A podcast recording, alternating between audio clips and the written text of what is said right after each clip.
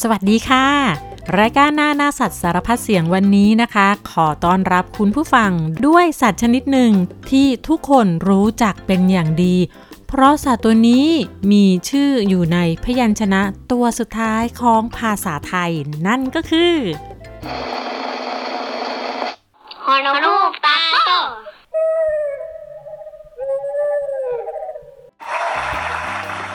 ใช่แล้วค่ะ นกฮูกนั่นเองค่ะ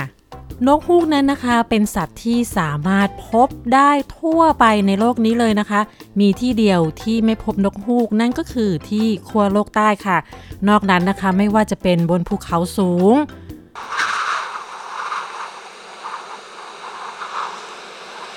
ในป่าลึก ทะเลทราย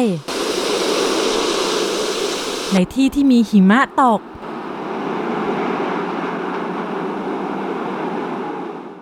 บนเกาะ ริมทะเล หรือแม้แต่ในเมือง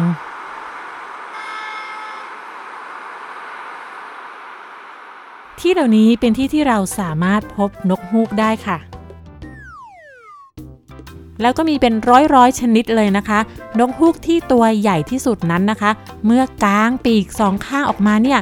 ยาวกว่าเรากางแขนสองข้างของเราออกจากกันอีกนะคะ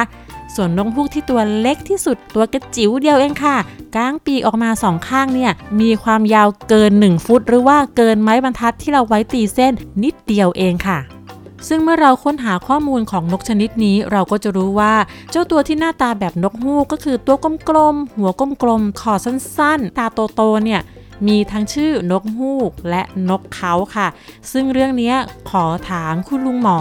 นายสัตวแพทย์เกษตรสุเตชานะคะว่า นกฮูกกับนกเขาเป็นนกชนิดเดียวกัน หรือว่าคนละชนิดกันคะ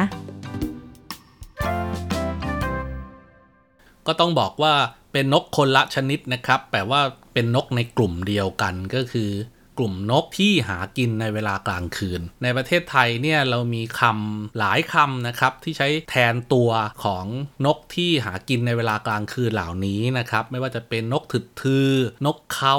นกฮูก เพราะนั้นเนี่ยนกฮูกและนกเขาถือเป็นนกกลุ่มเดียวกัน แต่คนละชนิดครับ นกฮูกเนี่ยมาจากเสียงร้องเลยนะครับหุกฮูกหุกฮูกอย่างนี้นะครับ นกฮูกหลายชนิดก็ร้องฮูกจริงนะครับ แล้วก็ไม่ใช่เฉพาะในประเทศไทยนะครับ ในต่างประเทศก็มีนกฮูกหลายชนิดที่ออกเสียงแบบนี้ แต่จังหวะมันจะไม่เหมือนกัน มีมีสั้น มีถี่ มีห่าง มีดัง มีเบาครับ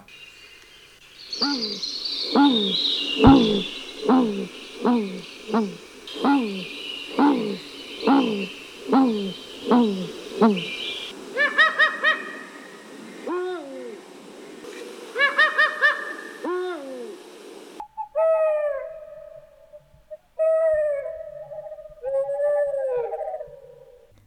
สียงที่ได้ยินนั่นก็คือเสียงของนกฮูกจากอเมริกาและจากยุโรปค่ะ ซึ่งเป็นคนละชนิดกันและอยู่คนละประเทศกัน เสียงก็เลยแตกต่างกันค่ะ และเหตุผลที่เสียงของนกฮูกส่วนใหญ่จะดัง และอยู่ในระดับเสียงต่ำๆนั่นก็เป็นเพราะว่าการมีเสียงต่ำๆดัง ๆ นั้น ช่วยให้เสียงเดินทางไกลไปในท้องฟ้ายามค่ำคืน และการร้องของนกฮูกก็เป็นการประกาศอาณาเขตของตัวเอง เป็นคำเตือนให้กับนกฮูกตัวอื่น ๆ ว่า ถ้าเธอได้ยินเสียง ของฉันแล้วแล้วก็จงอยู่ห่างๆ นี่มันเขตหากินของฉัน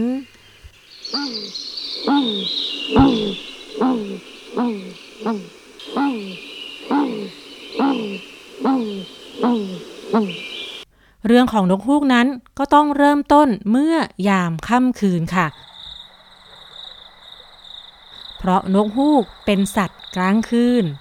ในยามค่ำคืนขณะที่พวกเรากำลังนอนหลับฝันดี สัตว์หลาย ๆ ตัวก็ต่างเข้ารังเพื่อพักผ่อนค่ะ แต่หลาย ๆ ชีวิตก็กำลังเริ่มต้นขึ้นตอนกลางคืน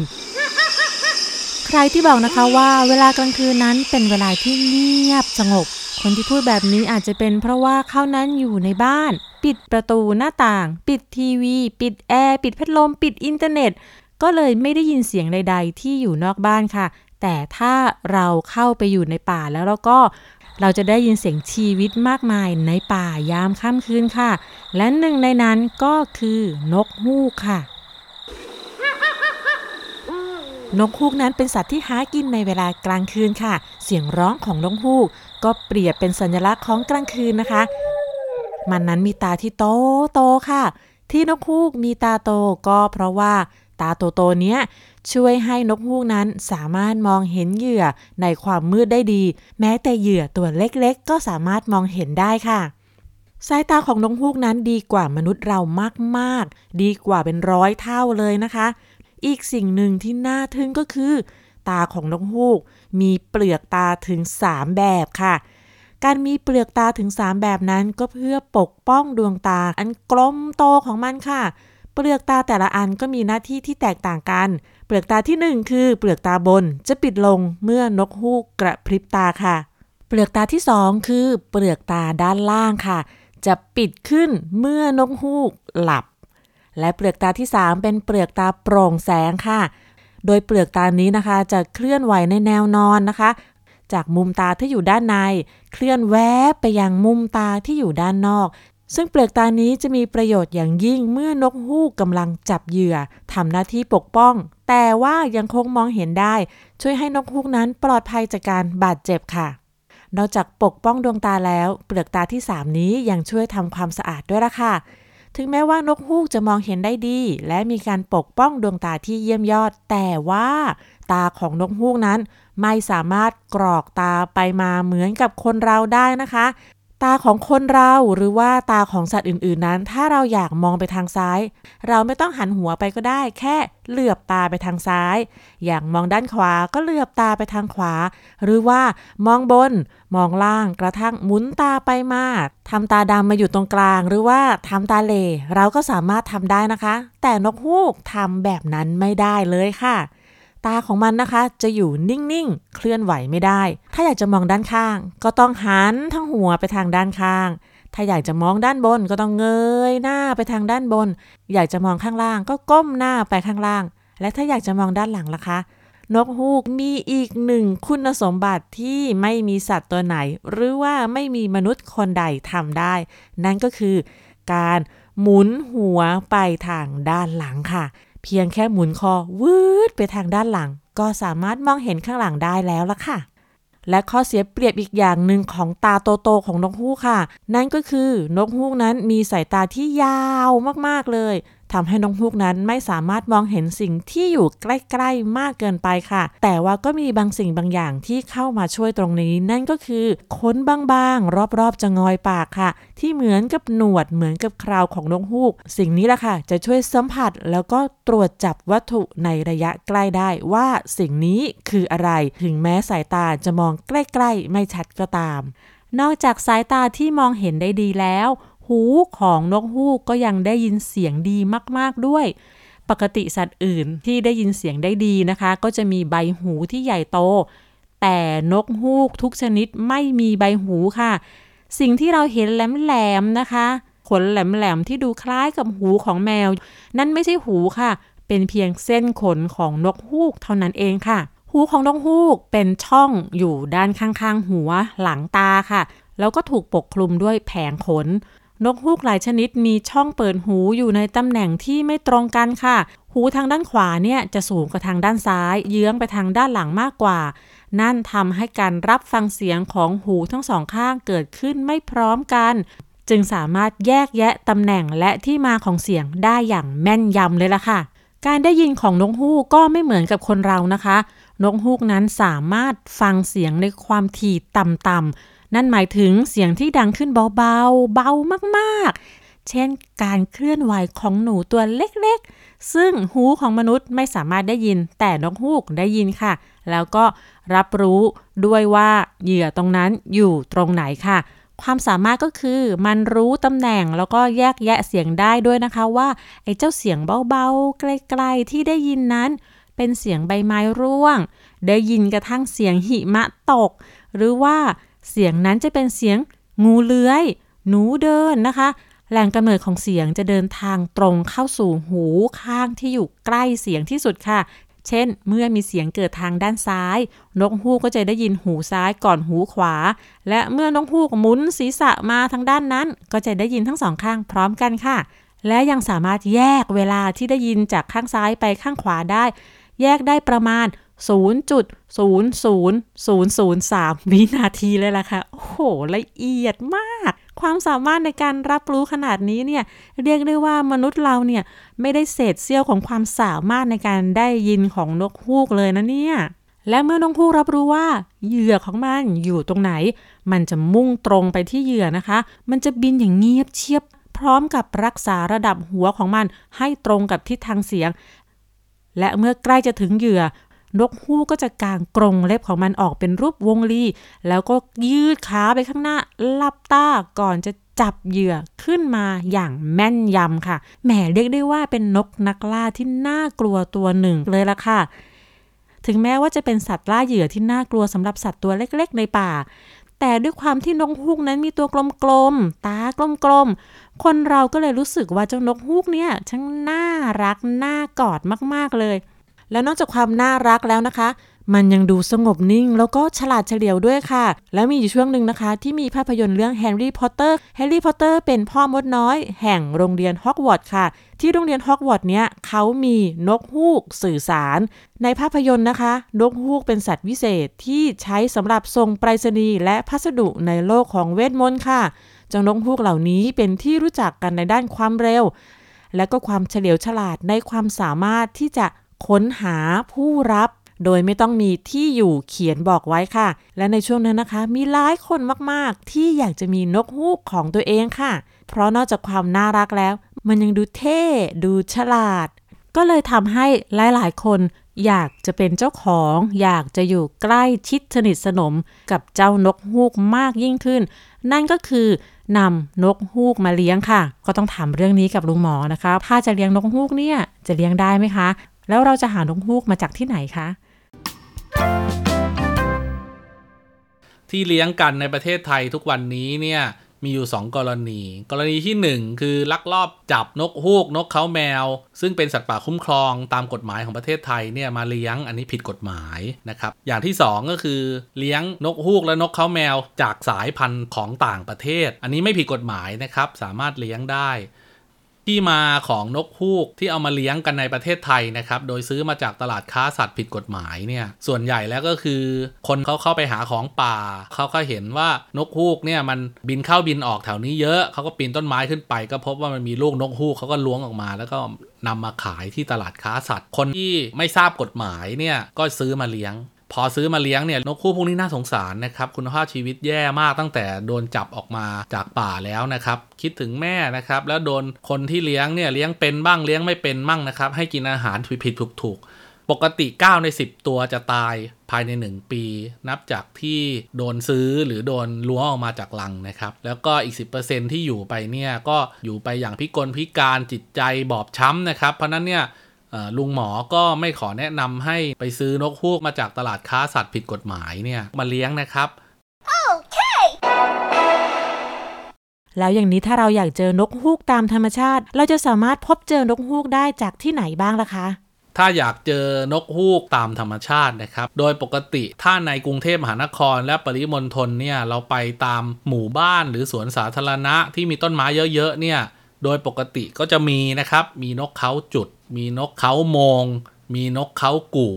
พวกนี้อาศัยอยู่แล้วตามธรรมชาตินะครับ โดยเราจะได้ยินเสียงเขาร้องในเวลาพลบค่ำใครอยู่ในหมู่บ้านที่มีต้นไม้เยอะก็จะได้ยิน หรือใครที่อยู่ในพื้นที่แถบชานเมืองหน่อย และพอมีต้นไม้ขนาดใหญ่ให้นกเหล่านี้เนี่ย สามารถไปเลือกโพรงทำรังได้ จะได้ยินเสียงครับในเวลากลางคืน ถ้าแต่กลางคืนสักประมาณทุ่มหนึ่งเนี่ย มาวิ่งหรือมาขี่จักรยานในมหาวิทยาลัยเกษตรศาสตร์ วิทยาเขตบางเขนกรุงเทพเนี่ยจะได้ยินเสียงเลยครับ ทั้งนกเขาจุด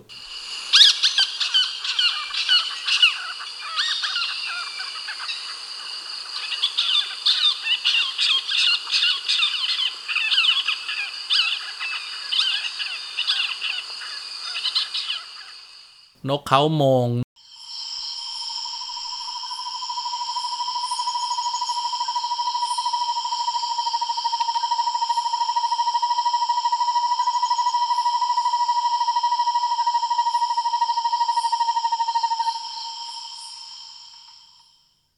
นกเขากู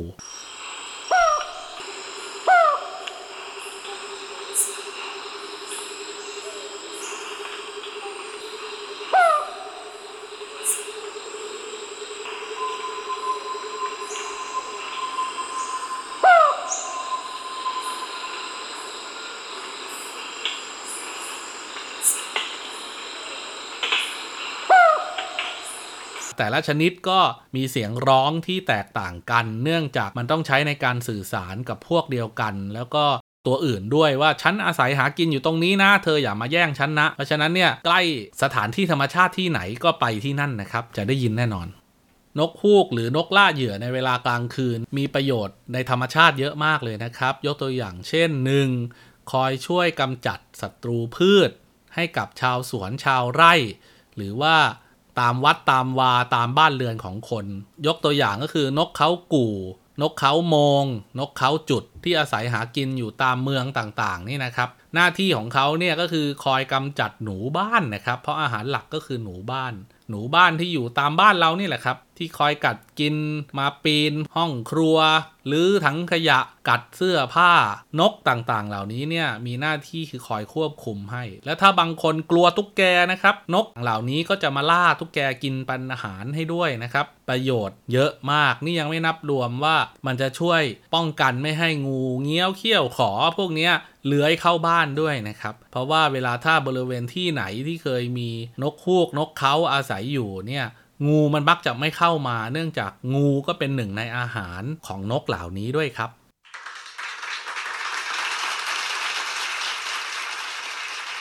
แล้วถ้าวันหนึ่งเราบังเอิญไปเจอนกฮูกในธรรมชาติตกอยู่กับพื้นล่ะคะ เราควรจะทำยังไงกับมันดีคะ เอามันมาเลี้ยงได้หรือเปล่า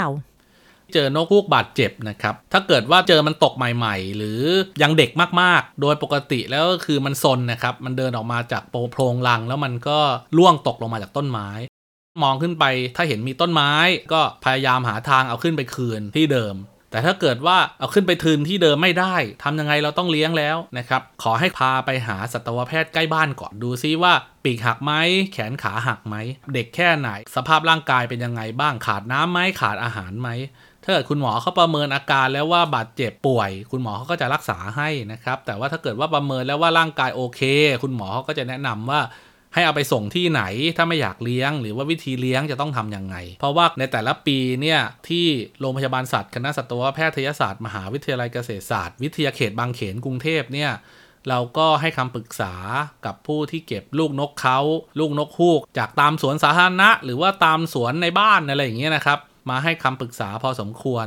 เราก็ช่วยดูแลไว้นะครับ แล้วก็กรมอุทยานแห่งชาติสัตว์ป่าและพันธุ์พืช ที่อยู่กรุงเทพติดถนนผลโยธินเนี่ยก็ช่วยดูแลได้ แต่ว่าถ้าท่านอยู่ที่ต่างจังหวัด ท่านก็สามารถนำไปมอบให้สวนสัตว์ใกล้บ้านได้ หรือท่านจะมอบให้ทรัพยากรธรรมชาติและสิ่งแวดล้อมจังหวัดในจังหวัดของท่านก็ได้นะครับ ถ้าจะถามว่าอุ้จะอยากเลี้ยงไว้ต้องทำยังไงอะไรอย่างเงี้ยนะครับ ก็สามารถทำได้นะครับ แต่ว่าถ้าน้องต้องไปโรงเรียนอยู่ต้องเรียนออนไลน์อันนี้ไม่ขอแนะนำให้เลี้ยงนะครับ เนื่องจากเวลาการเลี้ยงลูกนกเนี่ยมันต้องป้อนอาหารแทบแทบจะทุกครึ่งชั่วโมงนะครับ ตั้งแต่6โมงเช้าจนถึง6โมงเย็น แล้วก็อาหารเนี่ยก็ต้องเป็นอาหารที่เหมาะสมกับช่วงอายุปริมาณก็เหมาะสม เพราะฉะนั้นเนี่ยถ้าน้องๆ หนูๆ อยากจะเลี้ยงเนี่ยก็ไม่แนะนำนะครับควรมอบให้ผู้ใหญ่เอาไปดูแลต่อดีกว่า ถ้าเลี้ยงไว้ก็อาจจะเกิด 1. กินอาหารไม่พอร่างกายแคกแกรน 2. กินอาหารไม่ถูกต้องร่างกาย กระดูกกระเดี่ยวบิดเบี้ยวเป็นโรคกระดูกอ่อน แล้วก็พิการในที่สุด 3. อาจจะป่วยเนื่องมาจากเราเลี้ยงไม่สะอาด หรือไม่มีความรู้มาก่อน การเลี้ยงไว้ ถ้าเกิดว่าเพียงเพียงแค่ช่วยเหลือพยาบาลเบื้องต้นไม่กี่วันยังไม่ได้ถือว่าผิดกฎหมายนะครับแต่ว่าถ้าเกิดเลี้ยงเอาจริงเอาจังแล้วก็ เลี้ยงไว้นานๆ เพื่อเป็นสัตว์เลี้ยงเนี่ยถือว่าผิดกฎหมายตามพระราชบัญญัติสงวนเริ่มครองสัตว์ป่าปี 2562 ครับ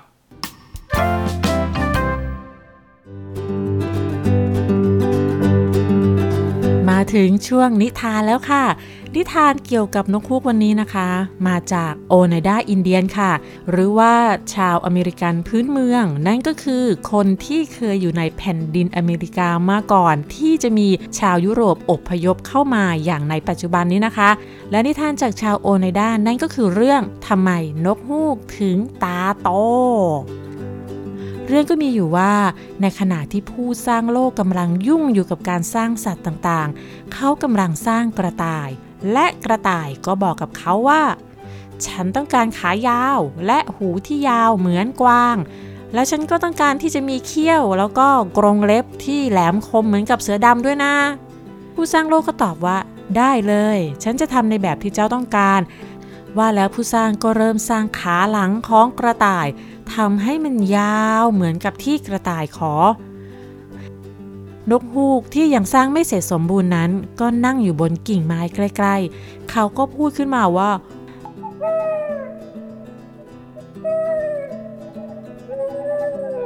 ขอได้ด้วยเหรอ งั้นงั้นฉันนะ อยากได้คอที่ยาวสวยเหมือนกับหงส์นะ แล้วฉันก็อยากได้ขนนกที่สีแดง สดใสสวยงาม เหมือนนกคาร์ดินัน นกที่มันมีสีแดงสวยมากๆ แล้วฉันก็อยากได้จะงอยปากที่ยาวแล้วก็สวยงาม เหมือนนกกระยาง แล้วก็อยากให้มีมงกุฎขนนกด้วยนะ อยากให้มันสวยๆเหมือนของนกกระสา ฉันอยากให้ผู้สร้าง สร้างฉันให้เป็นนกที่สวยที่สุด บินเร็วที่สุด แล้วก็วิเศษที่สุดในบรรดานกทั้งหมดเลย ผู้สร้างโลกซึ่งกำลังสร้างกระต่ายอยู่ก็หันมากล่าวว่าเงียบก่อน เงียบก่อนนกฮูก ฉันกำลังสร้างกระต่ายและต้องใช้สมาธิ เจ้าหันไปทางอื่น หรือไม่ก็หลับตาลงดีกว่า ฉันขอบอกเจ้าเลยนะว่าจริงๆ แล้วเนี่ยฉันไม่อนุญาตให้ใครมาดูฉันขณะทำงาน ว่าแล้วผู้สร้างโลกก็หันกลับไปทำหูของกระต่ายต่อ เขาทำหูของกระต่ายให้ยาวยาวยาวมากอย่างที่กระต่ายต้องการเลย เจ้านกฮูกที่นั่งดูอยู่ ได้ยินผู้สร้างโลกบอกแบบนั้น เขาก็ไม่พอใจ เขาบอกว่า นี่นี่ท่าน ไม่มีใครห้ามไม่ให้ฉันดู ไม่มีใครสั่งให้ฉันหลับตาได้ ฉันอยากดูท่านทำงาน ฉันชอบดู ฉันไม่อยากไปอยู่ที่อื่นน่ะ ฉันอยากดูอะฉันจะดูเมื่อได้ยินดังนั้น ผู้สร้างก็โกรธมาก เขาคว้านกฮูกดึงลงมาจากต้นไม้ แล้วก็จับตัวเขย่าเขย่าเขย่าอย่างแรง เจ้านกฮุกโดนแบบนั้นก็หดคอสั้นลงแล้วก็ทำตาโตด้วยความตกใจ เขาใช้ปีกอุดหูตัวเองแน่น จนทำให้มีหูแหลมๆโผล่มาจากหัวสองข้าง ผู้สร้างก็พูดใส่ว่า ฟังนะเจ้านกฮูก ฉันจะไม่ทำอะไรให้กับผู้ที่ไม่ฟังฉัน ถ้าเจ้าฟังฉัน ฉันก็จะฟังเจ้า ถ้าเจ้าเชื่อฉัน ฉันก็จะเชื่อเจ้า แต่นี่เจ้าดื้อดึงทำตามใจตัวเอง จากนี้เป็นต้นไปเมื่อเจ้าออกไปใช้ชีวิตบนโลก เจ้าจะไม่สามารถเงยคอเพื่อดูสิ่งที่เจ้าไม่ควรดูได้ และเจ้าก็จะมีหูที่สามารถได้ยินเสียงไกลๆ แม้เสียงนั้นจะแผ่วเบาก็ตาม เพื่อที่เจ้าจะได้ฟังเสียงเมื่อมีใครบอกว่าเจ้าไม่ควรทำอะไร และเจ้าจะมีตาโต ตาโตที่ไม่สามารถมองเห็นใครๆทำงานในแสงสว่างได้ เพราะเจ้าจะตื่นขึ้นแค่ตอนกลางคืนเท่านั้น และฉันก็ทำงานตอนกลางวัน เจ้าจะไม่ได้ดูฉันทำงานอีกต่อไป และขนของเจ้าก็จะไม่แดงสดใสเหมือนขนของนกคาดินันแต่จะเป็นสีแบบนี้ เมื่อผู้จบผู้สร้างก็หยิบโคลนขึ้นมา แล้วก็ทาไปบนตัวนกฮูกจนทั่วตัว นี่คือการลงโทษสำหรับการไม่เชื่อฟังของเจ้า จากนั้นผู้สร้างก็จับนกฮูกโยนออกไป นกฮูกก็เลยส่งเสียงด้วยความตกใจแล้วก็โบยบินออกไป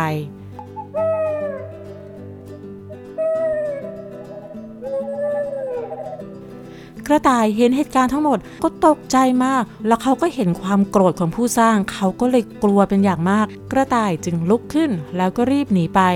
นั่นก็ทำให้เขามีเพียงขาหลังเท่านั้นที่ยาวเพราะว่าขาหน้ายังไม่ได้สร้างให้ยาวเหมือนกับขาหลัง นั่นทำให้เขาต้องกระโดดไปกระโดดมาแทนที่จะเดินหรือวิ่ง เพราะเขาได้เจอเหตุการณ์ที่น่าตกใจ ก็ทำให้กระต่ายนั้นขี้ตกใจแล้วก็กลัวเกือบทุกอย่าง และเขาก็ไม่ได้กรงเล็บและเขี้ยวที่เขาขอ เพราะว่าเขาหนีไปก่อนที่ผู้สร้างจะสร้างให้เขา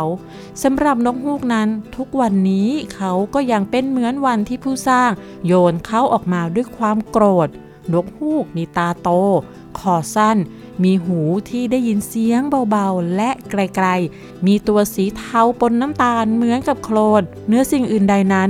เขาต้องนอนตอนกลางวันและออกมาเฉพาะตอนกลางคืนเท่านั้นเอง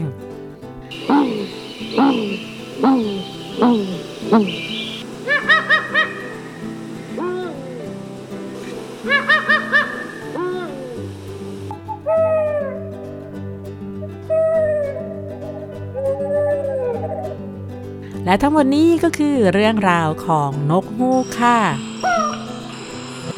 แล้วพบกันใหม่ในคราวหน้านะคะ วันนี้สวัสดีค่ะ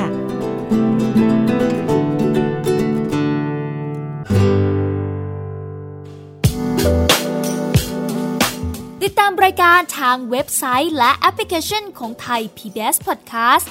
Spotify SoundCloud Google Podcast Apple Podcast และ YouTube Channel Thai PBS Podcast Thai PBS Podcast. View the world via the voice.